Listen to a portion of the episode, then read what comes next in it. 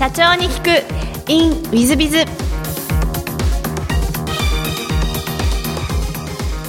本日の社長に聞く。In ウィズビズは目は1分では良くなるの著者でありえー、30万本も売れてるベストセラー作家であり施術家でいらっしゃいます今野社長様です。まずはご経歴をご紹介します、えー、1953年宮城県生まれ、えー、中学時代は柔道で東大会のチャンピオンになられていらっしゃいます。えー、その後ヘルアイになられて柔道を断念し中央大学法学部入学後慈恵医大のアイソトープ科に出向して医学を学ばれてその後中国に渡りその後独立し今大成功している社長様のお一人でいらっしゃいます。よろしくお願いいたします。よろしくお願いします、はい、それでは最初のご質問はあの宮城県、えー、ご出身ということなんですが小学校中学校時代はどんなお子様でいらっしゃったんでしょうか？えー、っとやはりね小学校から体がね大きかったですね、えー、足が速くて、えー、スポーツが大好きだったんですね。で中学の時に、えー、実はこう柔道を始めたんですね。でこの柔道というのはなぜ始めたかというと親父の主乱ですね、えー、なんとか懲らしめてやろうと思ってね。それで、えー、強くならないといかんと言ってね、えー、しかし親父はもう元、ね、軍隊でもうすごい力持ちでね、えー、町一番といいますかね村一番というかそういった力持ちなんで通常では勝てないんですね。だけどまあよし頑張ってやろうということで柔道を始めたらきっかけ。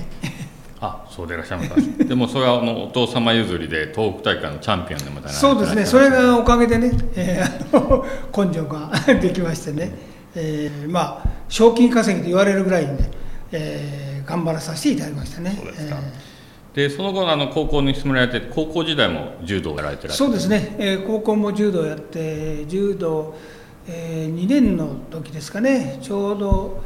えー、3年になる前に大会があったんだけど腰をね、えー、痛めてねそれで50日間ぐらい入院したんですけどね。でその後、えー、なんとか回復してね優勝できなかったと。準優勝できてね、えー、そういった経歴ありますね、えー、なるほど。でその後あの中央大学法学部入学ということで大変あのさすがのえー、頭脳の明晰でいらっしゃったということですけどもあの中央大学法学部選ばれた理由は何かあられましたか？実はねやっぱりあのうちの田舎当時はねあの佐々木幸三といって、まあ、社会党の、えー、委員長をやられた方が地元にいてね、まあ、あとは愛知喜一さんとかね、えー、結構政治家が多かったんでちょっと政治の方にも興味があったのでそれで、えー、どうだろうかということで入りましたね。それはしました。じゃあ大学時代は政治を勉強されてらっしゃった政治とかあ、まあ、当然法律を知らないとねどうしようもないので法律をねたまたまかじったと。なるほど、えー、今後も政治家になられるということはある？はありませんねまあ政治の裏側をよく知ってるのでね。なるほど。そうですか、えー、大学時代はじゃあどんなような学生でいらっしゃったんですか？大学時代はね1年はね柔道をやってたんだけどちょっとあのやっぱりね腰に負担がかかってやめてですね演劇っていうかね全く逆方向のね、えー、演劇に興味を持ちましてねそれで演出家をが面白いんじゃないかって言ってねそれでドイツへ留学するつもりで、えー、いろいろ勉強したんですね。そうですか。ちょっとあの知らないことが出てきてびっくりしたんですが。あ演劇部というかそういう感じだった演劇部じゃないんだけどね。あの昔からあの小説が好きでね本はたくさん読んでてそれからあの歌舞伎だとかそれからえー、松竹新喜劇とかね舞台だとかそういうのは好きだったんでえそれとたまたまあのうちの親戚が東京におりましてねいつも本をね、えー、ニューな本を、えー、送っていただいてで感想文書きなさいって言ってねよくあの本を送っていただいたものだからその中でねやっぱドイツの文学を結構送ってくれたものですからねじゃあ少しこう、まあ、ドイツ語を含めてね勉強しに行こうかなと思った。なるほど、はいちょっとあの想定外の そあの新しいことをお聞きして今びっくりしておりますが、えー、でその後演出というか演劇というかそっちの道には進まれず慈恵医大のアイストープ科に出向して医学を卒業を学ばれたというふうにプロフィールに書いてらっしゃるんですが、うん。ちょっと、まあ、あの柔道でもなく政治でもなく演劇でもなくそうそうそう。なぜもうみんあえてトップなのかと。えなぜかというとね本来は留学決まってたんだけどね。あの仲間2人と。それからあドイツ文学やってるその先生がいてね。その先生がねあの一緒に飛び立つ3日ぐらい前にね心臓病倒れちゃったのそれで行けなくなったわけよ。それで我々だけ行ってもしょうがないなと。ね先生の一緒にと思って企画したものだから。それでほら就活もしてなかったしね。いやいや困ったなということで、えー遊んでいるわけにもいかずたまたまね縁があってあの当時研究室があってね。そこにこう滑り込んだと言いますか、えー。でそれが縁で実はまあいろんなその法律だとかねあの政治だとかいろいろこう演劇やったんだけどこう生のその病院に入ってくるとねいろんなことが分かってきてねそれが大きく勉強になりましたね。あそうですか、ええっ、とそのアイソトープっていうのはどういうえアイソトープというのはね核医学なのねラジオイムノ発生って言ってね放射性動員元素を使って当時はねなかったんですよ。当時初めて、えー日本アメリカから渡ってねそれで血液例えば血液検査でこの CA がん耐性抗原とかねそれからインシュリンの検査だとか血中レニックアセとかいろんなこう検査がね分かるようになったんですだからお医者さんにとっては非常に楽っていうかねそれから甲状腺刺激ホルモンとかね T3、T4 とかねそういうものがね当時それをこう今まではなかったのがね測れることがあってね非常にあの当時としては珍しいというかねだから古い先生方は分からないわけね新しいほら検査方法だからだからみんなあの大きな顔してるけども全然分からないからね教えに来るというかねあの教えてくださいという形でこちらが反対にねあの教えてあげてるという感じでしたね。今野社長が研究員として入られた感じなんですか？そうそうそう。であの大先生たちに教えてるってそうそう感じでいらっしゃいます。そうそうだから逆転してるわけね。なるほど。えーあのやっぱり知識がね全然違うでしょ、なるほど、えーそれでいろんなまあやっぱりねあの科によってね病院に入り込むとねやっぱり全然違うわけ。でいろんな科があって。それで研究熱心な科もあればあまり不熱心な科も いろいろあるわけね。それはね、えー。でやっぱりね伸びる先生って分かりますね。これやってこれやろうとかね。本当にねあのまあ日本でも有名になった先生方たくさんいますね。当時ね。なるほど、それいらっしゃいますか。でその後、えー中医学にお出会いになって中国に渡られるんですが、えっと、慈恵医大辞めてというそうそうそう。それはねなぜかというとね病院で働いてるとあのいくらこう検査しても、うん、ここだよってそれで治す方法がないわけ。結果は分かるの。ああなるほど。ここが原因みたいだなっていうのが分かるのね。だけどじゃあ治せますかって治せないのよ。でやっぱりえー自問自答しててねこれじゃダメだなって。でたまたま、えーその時に中医学の先生とはね、えーたまたま出会ってね、え私がこう施術を受けたんですね。その時にもう衝撃ですね。こう主義でねこんなにこう体が楽なのがあるものかって。当時はもう病院だからすぐ薬出させてねそれでこうだこうだってでもほとんどが効かないの。まあ残念なことにね。それで薬であんなにもう楽にならないのがなんでこの主義でこんなに楽なんだって後で聞いたらこれが中医学のね、えーたまたまやってたのが14経絡療法って言ってねこれだと思って。でやっぱ予防医学もう病院にいるともう何万人も来るわけね。もう休日でもないのにねもうずっとこう切れ目がないぐらい。ね。しかし結局はねやってることがねこう治せない状態なわけね。でそれでねこれよりも来る前に要するにこう予防しした方がいいんじゃないかって言ってねどうしてもこう悶々とそういうのが湧いてきてそれで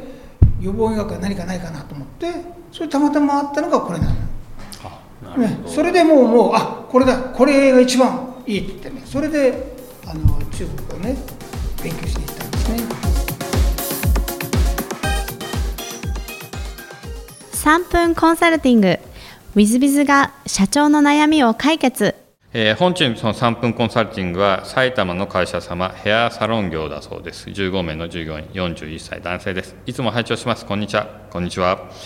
え、私は9年前に勤めていたサロンを属し、現在、地元埼玉で美容院を3店舗経営しています。素晴らしいですね。独立当初より社員が早くお表に出て、一線で活躍できる環境づくりに取り組んでいくことで、今では運よく店舗運営のことをほぼすべての各店長に任される状態となり、今では私自身の店長がほぼなくなりました。素晴らしいですね。そこで空いた時間を利用し、長年の夢であった日本人と同じ太く硬い黒髪を持つアジア人に適したヘアスタイルを各国で提供したいという目標のため海外進出の検討を始めました。早速来月10月には上海に行き現地のリサーチと称した旅行に行ってきます。ただ新先は中国なんです東南アジア圏でとりあえず海外1号店を出してみたい見て様子を見ながら増やしていこうという計画です。まだまだ検討を始めた段階でして具体的な相談で恐縮ですがウィズさんには業界は違いと私の海外進出を検討している方からのご相談が多々あるのであると思い相談させていただきました、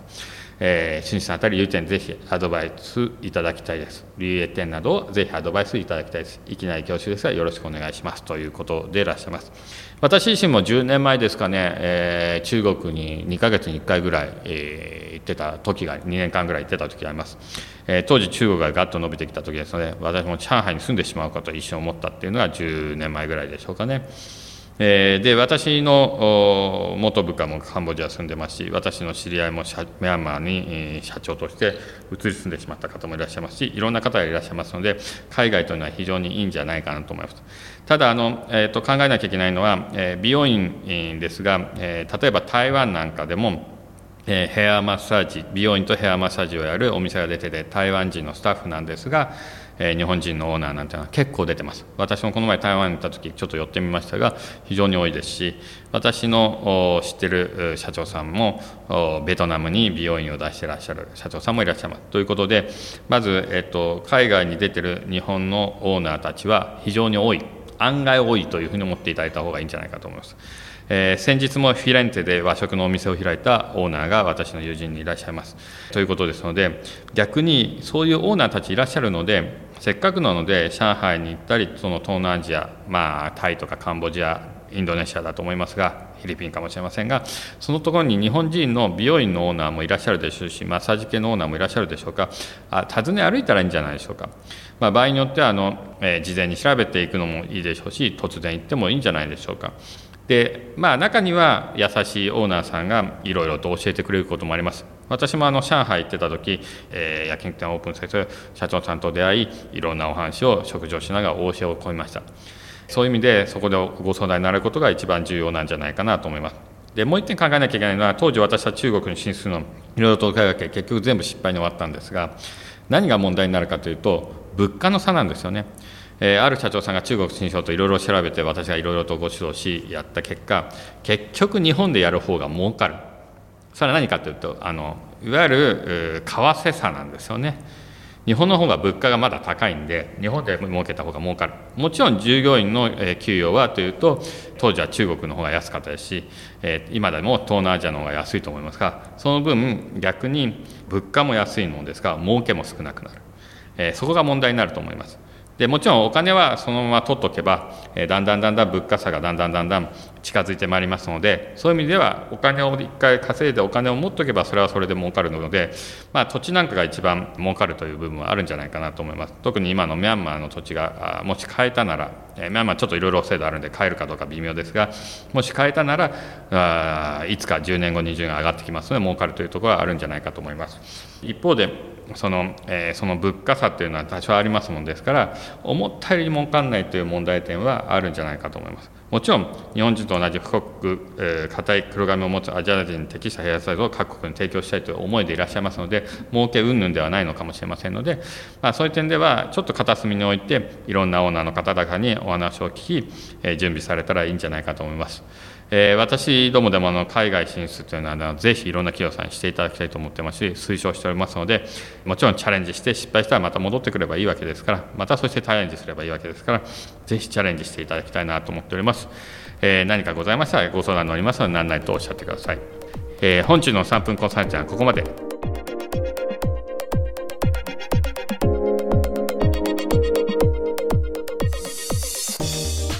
最後までお聞きいただきまして誠にありがとうございました。本日のポッドキャストはここまでになります。また来週お楽しみに。